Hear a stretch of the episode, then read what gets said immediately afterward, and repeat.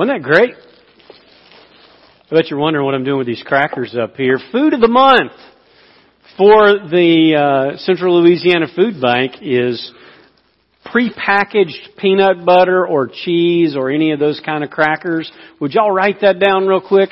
This is going to be our collection week coming up till next Sunday, and then it'll be picked up the following week. So we would love for you to participate in helping out with the local food bank.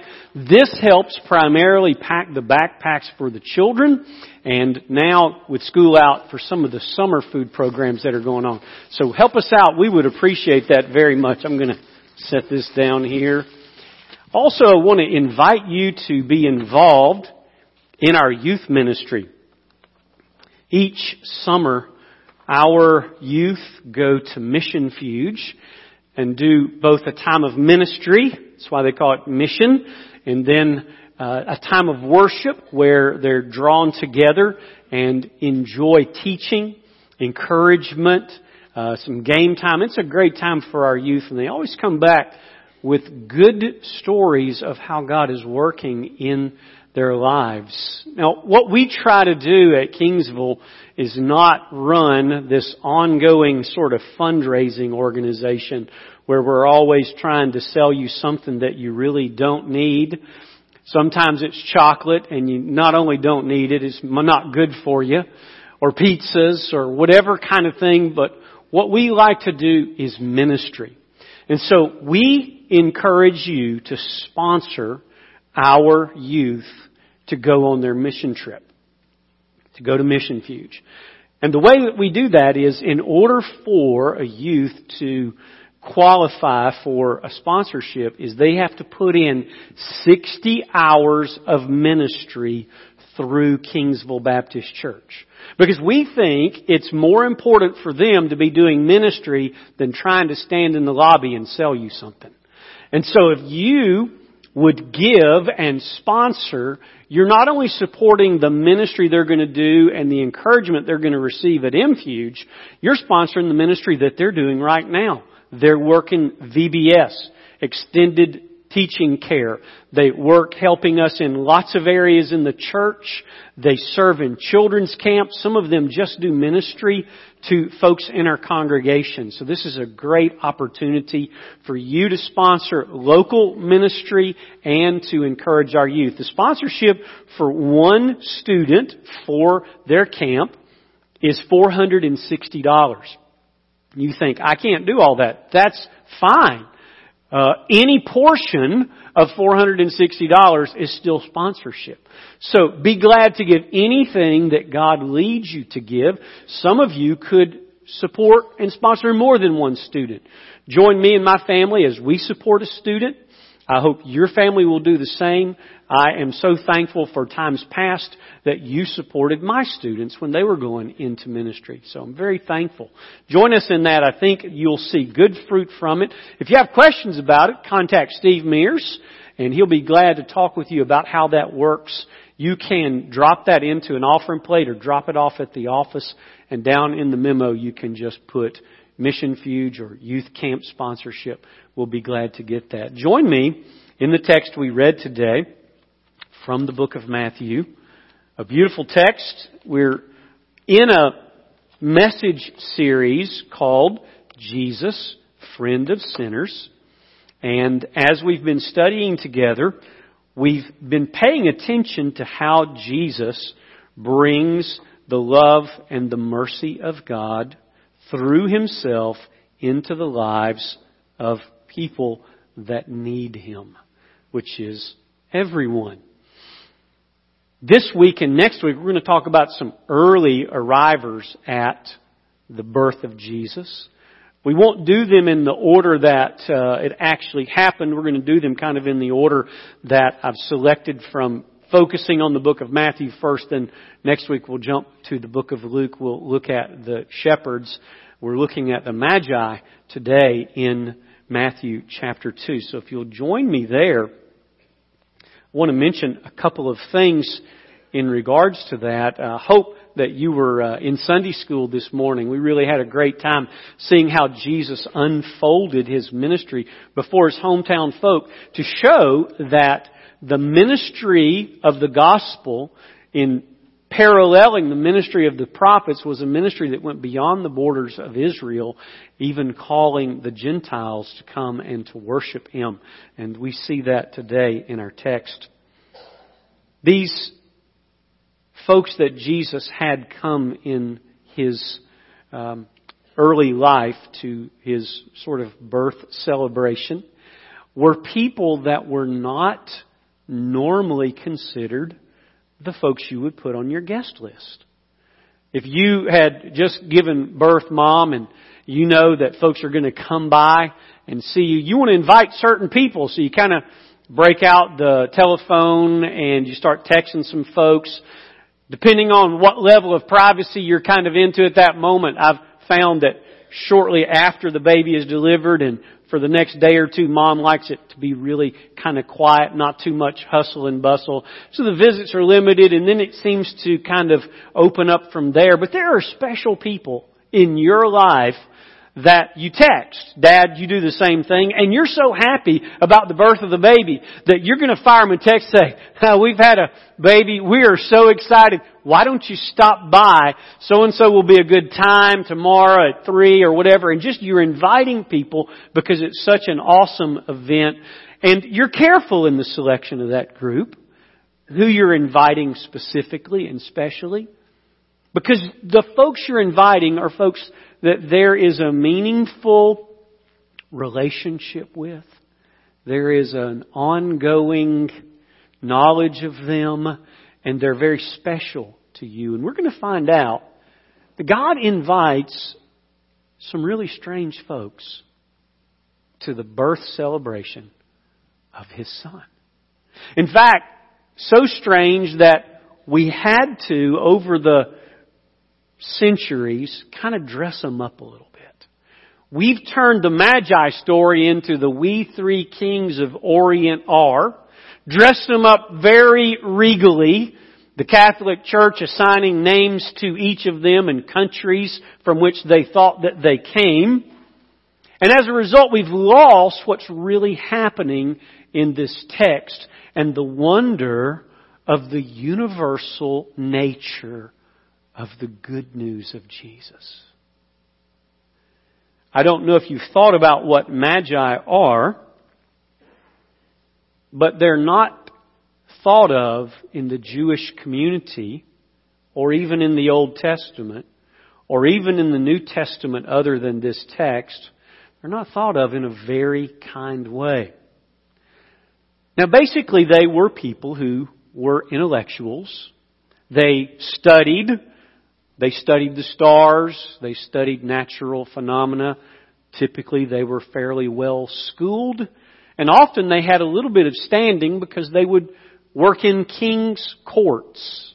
They would work in government agencies as sort of wisdom speakers and maybe sometimes fortune tellers, uh, soothsayers, diviners, folks who would attempt to tell the future.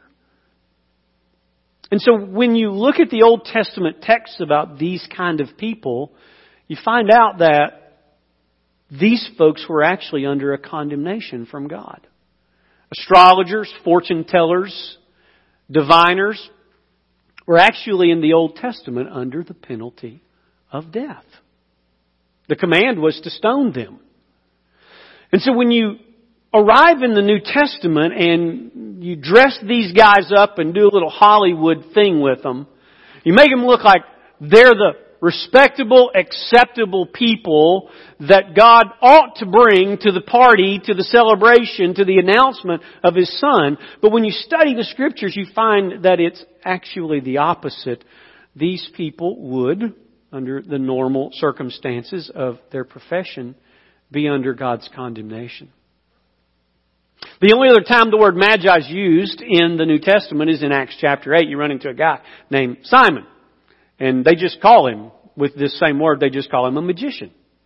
A guy who entertained people or um, earned his living through practicing what was called in the book of Acts in chapter eight, magic arts. And he was a guy that said he was a believer, and Then when he saw the power of the Holy Spirit, he was so power hungry that he actually wanted to pay to get the power of the Holy Spirit so he could do these things that the apostles did. And if you remember, the rebuke that he got said that he was in the bondage of iniquity. And so aside from kind of dressing these guys up in chapter two and the sensationalization of our Christmas programs, these guys would never have normally appeared on the guest list of a holy person, because they would be considered unholy. Now, it's possible that these guys date back to the time in their school of thought, not in their actual age, but in their school of thought to the time when Daniel was actually appointed as the chief of all of the kingdom's uh, sort of magic men. Because Daniel had the capacity to do what? Do y'all remember? What did Daniel do? He interpreted the dreams. It was astonishing how he could interpret your dreams. It was a gift from God. And so he kind of got the lead position in this group of people. So it's very likely that some of what Daniel taught, knew, observed, learned, had from God may have been passed down among a group of these learned men from the Babylonian kingdom and the Persian kingdom, and then the Zoroastrian guys that came after that, that there may have been among that group a group of men who literally sought after what Daniel had announced when he was there. Now, these men were usually of some standing. It's unlikely that they would have gotten the attention of Herod the way that they did. Were they not of some standing? Were they not respected in some way? They may have been representatives of royalty, or just in their own right having been men who had gained a standing through their work and their understanding, their intellect, and their abilities. We don't know. There's a lot of mystery behind that. But what we do know, we're going to share today. Number one, Jesus' friendship towards sinners is revealed in God's revelation of Jesus to the Magi. We don't know how they found out about the King of the Jews. We have an idea that maybe that's what trickled down from Daniel being there in the Babylonian kingdom and then following with the Persian kingdom afterward, and maybe some of the same school of thought being taught by Daniel, and then that spreading out with maybe even some intermingling of Jewish heritage. Perhaps someone who was from the Jewish bloodline had married into this family and was carrying out some of the seeking of the Jewish law and its understanding. We don't know. But we know that God did something. God is a God of revelation. God wants people to know Him. And we've talked about how much He wants people to know Him. We've talked about how through creation and conscience and through the Bible and Christ and through the church, God has made Himself known so that people can know Him accurately and personally, savingly and intimately and eternally. We know that that's what God is about. We've been learning about how He is doing that, and through knowing Him, people grow in His likeness, and then in growing in His likeness, they show what He is like. So God is a God of revelation, but He has specifically chosen these guys to show Himself to, to reveal Himself. They show up on the scene with one question. Look in chapter two, verse two. One simple question. Where is He who has been born King of the Jews? They were looking for Jesus. How they would know this, we don't know, but we know that it comes through the revelation of God. Remember when Jesus is talking to the disciples and He says to the disciples, who do people say that I am? And they give that list of all those different people. And then He says, well, who do you say that I am? And Peter blurts out, Thou art the Christ, the Son of the living God. Jesus turns to Peter and says, "Blessed are you, Simon, son of Jonas, for flesh and blood did not reveal that to you, but my Father who is in heaven." So what we know is that God chose a group of pagan, magician, astrologer, intellectual guys to go to them in some way, whether by way of them possessing the Scriptures, whether by way of them having received the traditions through Daniel and his teaching, whether by way of Judaism that they had been studying, God chose to reveal His Son in such a way that they would know the next verse. What's the next verse say? Look in the Bible. "For we have seen His star in the east." And so here is God doing something specific. He is, in the very first instance in Matthew, in the announcement, He's announcing His Son to pagans, to Gentiles, to those who otherwise, by practice of their magic arts, were actually under condemnation. This is great evidence that Jesus is the friend of sinners. Number two, Jesus' friendship towards sinners is revealed in God's invitation to the Magi. It's not just revelation that they hear this through whatever means God possesses to give to them. Not just that He places this miraculous event in the sky. Now there's lots of schools of thought on this event. The two ends of the spectrum are, one, a purely astrological event that could be observed. The other is a purely miraculous event. All the others are some kind of blending in between. There is a website that was passed on to me this week um, called Bethlehem Star. It has a very interesting scientific um has video and some other presentations that show the union of a star with a planet, Jupiter being the planet, Regulus being the star, with these coming together and being a sign based on their name to even pagans that a king is born.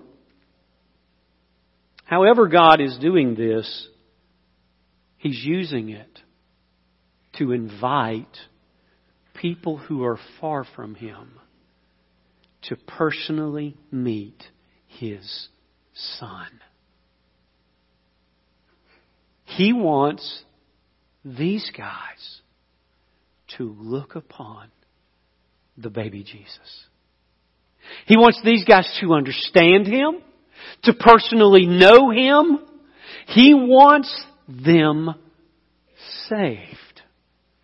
So by His loving, incredible, supernatural revelation, using whatever supernatural means He chose and whatever natural means He chose, these guys know that the Son is born, that He is King of the Jews, and that the heavens declare His glory.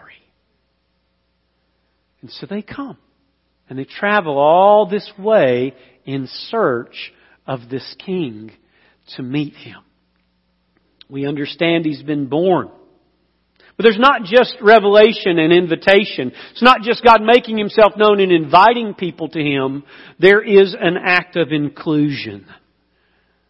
I don't know if you've ever felt excluded from something or included in something, but one of the most intimate things that you could be excluded from or included to is the birth of a baby. There's nothing more bummer to me than getting to the hospital to see somebody's new baby and then to say, "They're not taking any visitors now." Now I know that there's times that that's the exactly perfect, appropriate response. But it doesn't change how I feel about it. I'm bummed. I wanted to see the baby. I want to say, hey, Mom and Dad. I, I, and so when I feel excluded, how do I feel? Do I feel good about that? I don't really feel good about that. I go, oh, maybe they don't like me. Does that ever happen to you? You ever get a legitimate kind of thing you're not supposed to? It's, it's really, it's all legitimate. But what happens back in your heart where all that stuff goes on? You know, the stuff that really needs to be in the dumpster. You know what I'm talking about? And all of a sudden you think, they don't like me, do they? They don't really want me to see their baby. I bet they're going to leave the church. I mean, all this stuff starts happening inside your heart and you're thinking, man. Well, there's a whole other side of it when you get that call and somebody says, our baby was just born. Could you come by and pray with us? Man, I'm hustling up to the hospital. I'll beat Wendy there. And I'm so happy, and, and it's just such a joy. And then, here's the good one. You want to hold him? Yeah. Take my picture, you know? It's just like, yeah, of course I want to hold him. What do you mean I want to hold him? Yes. And so it's very exciting. So this is intimate.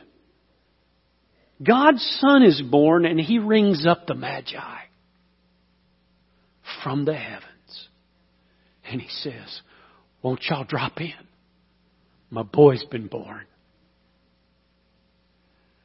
Is there any more precious invitation? And so the Magi come and they show up and they say, where is He who's been born King of the Jews? Herod's like, who? King? So there's this inclusion. This is why Jesus calls Himself, listen, Jesus calls Himself the door. Because He wants to let you in. He calls Himself the gate.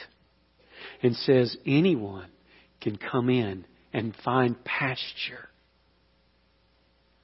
What Jesus is doing is He's kicking the door open to everybody.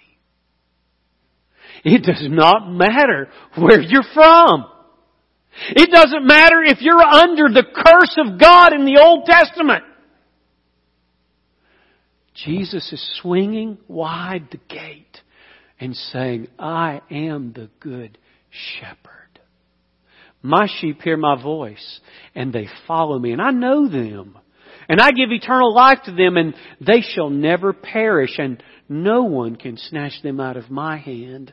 This is the God of inclusion. I don't know what gospel you believe or you preach, but this gospel is a universal gospel that invites no matter where you've been or what you've done. Jesus welcomes you, affirms you as made in the image of God, and invites you to a personal relationship with Him through repentance from sin and faith in Him. That's what He's doing. And so right here at His birth, God is setting it up. And here is the inclusion of the Magi. It's glorious. It's the first story of somebody seeing Jesus in the book of Matthew.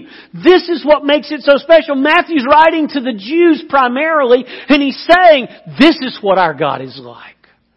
Our God is reaching out across the world. So He rings up the Magi, does it in an incredible way with this stellar event. And they know. And they come. In Ephesians chapter three, there's a reminder about where the Gentiles once were. I think it's good for you to maybe mark this text. Ponder it later. Because it's about you. You're a Gentile. It's about you. Listen to it. Ephesians chapter three, verse four. And by referring to this when you read, you can understand my insight into the mystery of Christ, which in other generations was not made known to the sons of men, as it has now been revealed to His holy apostles and the prophets by the Spirit, to be specific, that the Gentiles are fellow heirs and fellow members of the body and fellow partakers of the promise in Christ through the gospel. This is why He invited the Magi. He just kicked the doors open and said, y'all, come on. Everybody is welcome to my son's birth. The Bible says that previous generations didn't know that you were welcome to Jesus. They didn't understand it. It was a mystery hidden in ages past. And then Jesus opens this door. Matthew makes it clear. Fellow heirs, fellow members of the body, fellow partakers of the promise in Christ Jesus through the gospel. That's how you got saved. Because the gate swung open. Because the door swung open. And God said, who's going to come to our party? The first ones I'll invite will surprise all the Jews, because they wouldn't think they'd be welcome. Let's invite the Magi. And so they do. And so there's this inclusion in the gospel that is a glorious truth that ought to be preached everywhere we go, but more than anything ought to be celebrated right now by us. Every one of us ought to jump up and down right now and say, He included me. I was outside the door. I was dead in my trespasses and sins. And He included me.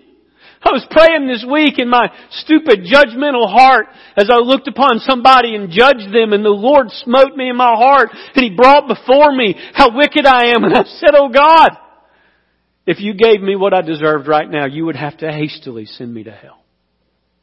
But you did not. You're here today for the same reason the Magi were there then. Because God has opened the door. It's a door of inclusion to sinners like me. Number four, Jesus' friendship towards sinners is revealed in God's redemption of the Magi, revealed in their worship of Jesus. These guys weren't casual visitors. I want to warn you on this one. If you are casually visiting Jesus, you're not a follower. He doesn't do Sunday visits. The Bible has called us to be worshipers. Look at these guys. It says in verse two, where is He who's been born King of the Jews? For we saw His star in the east and have come to worship Him. Now, no matter how elite these guys are or whatever they're standing, we don't fully understand. But in this moment is humility. They have just said, I came. The word worship comes from the, the old idea of bowing down to a king's feet and kissing them. So when they use this word, they're serious. We have come to bow down to this King while He is yet a babe. We've come to worship Him. This is the picture of a regenerate heart. God had done a work in these men. I don't know how He did the work. I don't know how they got all the information they got. But I'll tell you this. When they got there and found Him, you can see that their heart was right. It says, we've come to worship Him. Now jump all the way down to what happens. Verse nine, having heard the King, they went on their way, and lo, the star which they'd seen in the east went on before them. It came and stood over where the child was. So it's, here He is! This is God directing a bunch of pagans with a miracle or some incredible event in the sky. It's like it's flashing light. You know, you go by a restaurant and it's got this sign out front and it's got that arrow flashing. Here He is. And they come to the house where He's at, and look at this. It says, and verse ten, and when they saw the star, they rejoiced exceedingly with great joy. And when they came into the house and saw the child with Mary His mother, they fell down and they worshipped Him. Now remember, this is not at the stable. Let me fix your manger scene real quick. This is not at the stable, it's a house. And they come in. These guys see this baby and they fall down. I'm just going to ask you, when's the last time you were on your face before God? I mean, down there on your face in worship. Here's a bunch of pagan guys who have enough sense to get on their face in the presence of Jesus.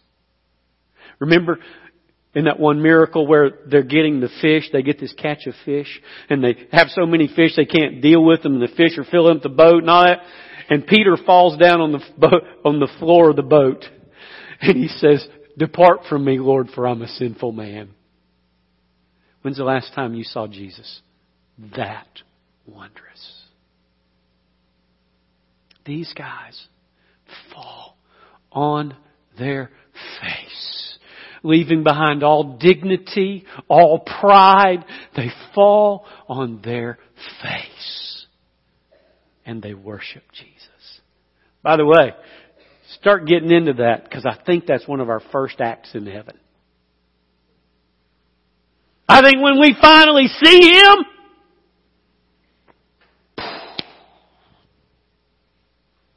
we'll finally understand how majestic is His name. These guys were redeemed. God's saving Gentiles already. He's saving sinners. He's saving magicians.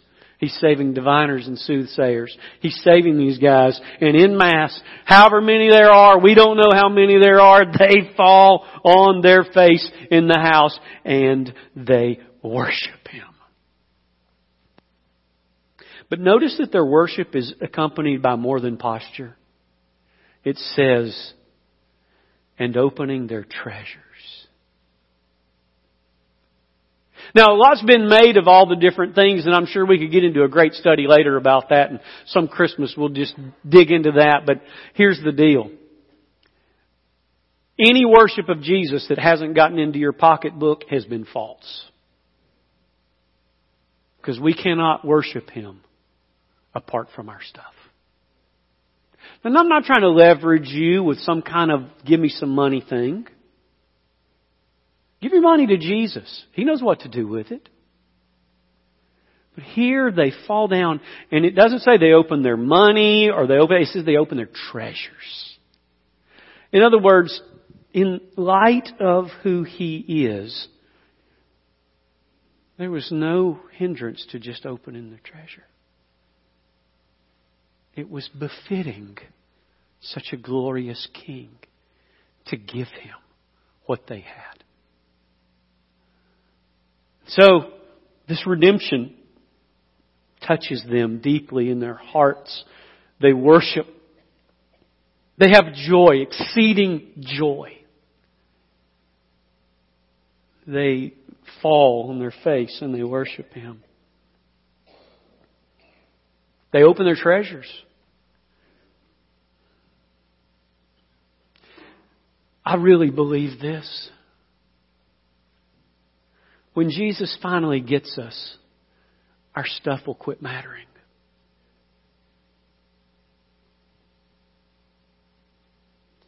I don't know if we're there yet. I'm not. But I want to be there. When Jesus finally gets us, materialism will no longer be a driving force with us. Jesus had these guys. And God gives us such a picture. Number five. Jesus' friendship toward sinners is revealed in God's protection of the Magi after their encounter with Jesus. God doesn't just leave them hanging. He appears to them again in a dream. Don't know what all they've got to guide them. I don't know if they have any scriptures. Don't know if they picked any up. I have no idea. But God says, I'm going to talk to these guys in a dream and make sure they know what the plan is. They need to scoot. They're in danger. So He protects them. And so it says that, verse twelve, and having been warned by God in a dream not to return to Herod, they departed for their own country by another way. The son was in danger. The Magi were in danger, so they they cut out. God loved these guys enough to appear to them in a dream. God's never appeared to me in a dream. I know He loves me. The cross tells me He loves me. He's never appeared to me. I've asked Him to. I've needed to know some things I needed to do. And boy, did I want Him to, you know, appear to me in a dream and tell me exactly what I'm to do. You know, and a dream doesn't happen. Uh, I mean, you even eat Italian food or Mexican food trying to get the dream. Do you ever have pizza dreams? Okay? I've had some wacky stuff go on. And I'm glad those weren't from God. But I've prayed, God, appear to me in a dream. Please give me some direction here. Nothing. God loves these guys, shows up to them in a dream, and says, this is the way to go home. He's protecting them. He knows evidently they're going to take this news home. Can't you hear? They show up at home and say, what'd y'all do this week? Well, we worshiped a baby. You guys worshiped a baby? Yeah, He is the King. And He deserves our worship. We gave Him our stuff. Really? They may have been some of the first missionaries. I don't know. We don't know anything else about them. But we know God protected them.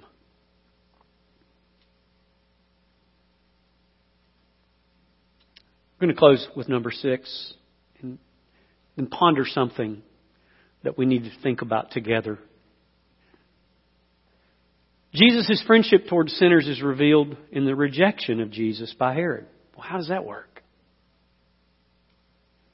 You see that Herod is troubled and all of the nation is troubled because Herod was crazy. You can go and read about him and how crazy he is. It's not a very hard internet search to find out a little history on him. He was nuts, and whenever he got upset about something, the whole city was troubled because they knew he would act irrationally. And he did. He acted irrationally. And he killed every baby in the area of Jerusalem, I mean of Bethlehem, two years old and under.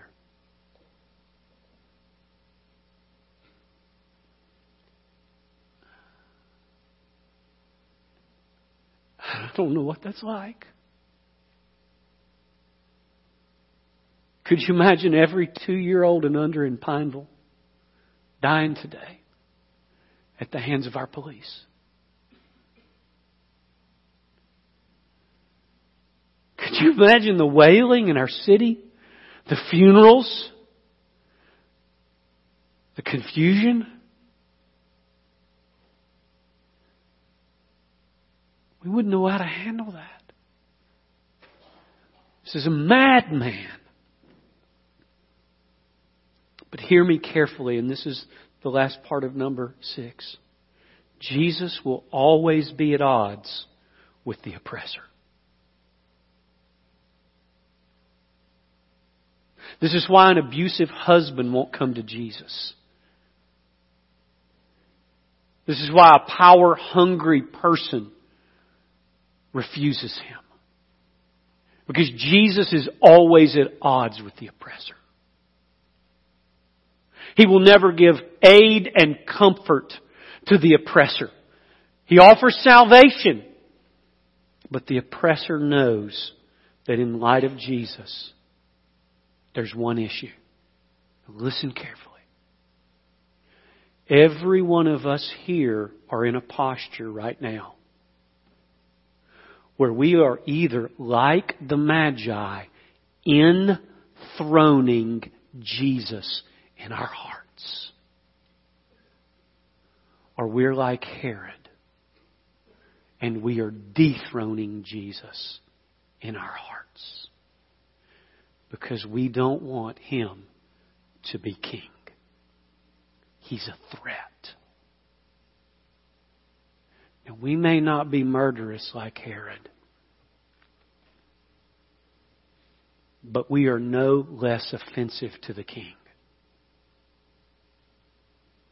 And we're either busy right now wanting to enthrone and say, "O King, come and reign over my sinful heart."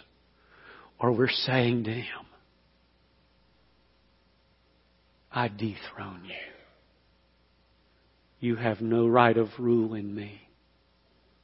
I'll have no part in you except to pretend, just like Herod." What did he say to the Magi?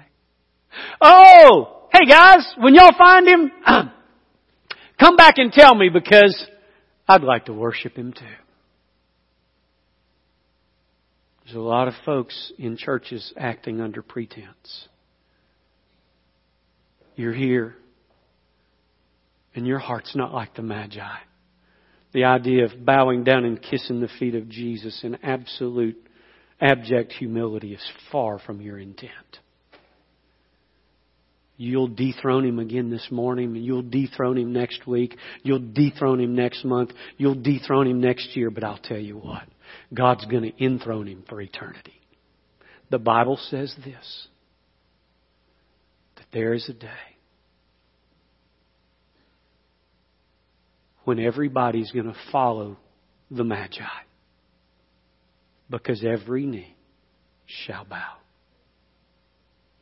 and every tongue confess Jesus Christ is Lord.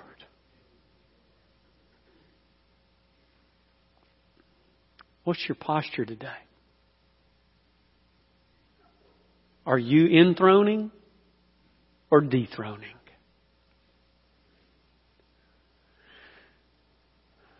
The Magi were so happy to have a king.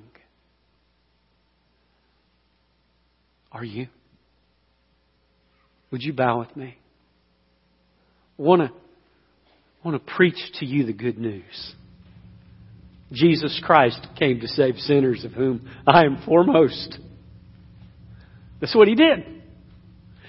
And his dad invited some pretty suspect characters to the birth, because he loves suspect characters. Because we're all suspect. And right now, here's this beautiful news.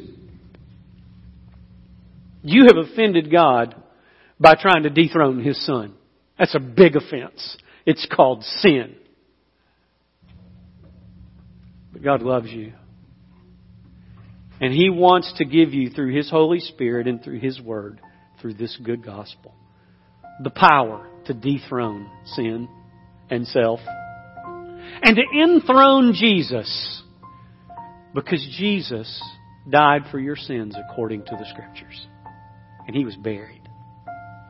And on the third day, he was raised from the dead according to the Scriptures. And he was seen by his apostles, by over five hundred brethren, before he ascended to the right hand of God, where he sits right now, busy, working, praying, interceding for you and me who have followed him, and beckoning those who haven't, those who are dethroning. There's a lot of Herods out there. Maybe there's some in here. And this morning your heart will be changed. And you would turn from your sin, yourself, and you'd turn to Jesus. As he died for you in love, he was raised for you in victory. He now intercedes for everyone who would turn and trust him. And I'm inviting you to do that today. To leave here in a disposition of enthroning Jesus as King in your heart. Would you do that today? Pray with me if you're ready to make that commitment. Dear God in heaven, I believe this gospel. I believe that Jesus is your Son and He died for me. I believe He was buried and raised from the dead, just like the Bible says. Because of that, I place my faith in Him and I turn from my sin. And I believe this good news. Save me, O God. Save me.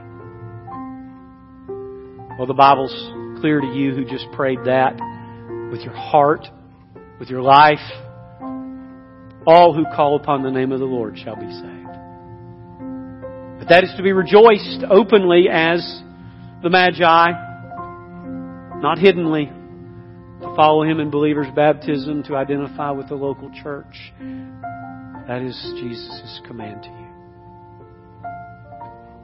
Some of you, you came in here today and you were struggling in this area.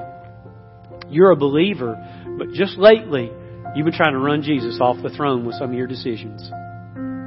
Decisions towards your family, your husband, your wife, your children, a friend who's hurt you. And you've been trying to dethrone Jesus and be disobedient. He won't have that. He's going to bring you, as a true believer, into discipline. I'd like to save you a lot of wear and tear today. How about you repent now and obey Him, not later? Would you do that, believer? Would you make things right today? As God leads you in your heart, would you stand? Would you come?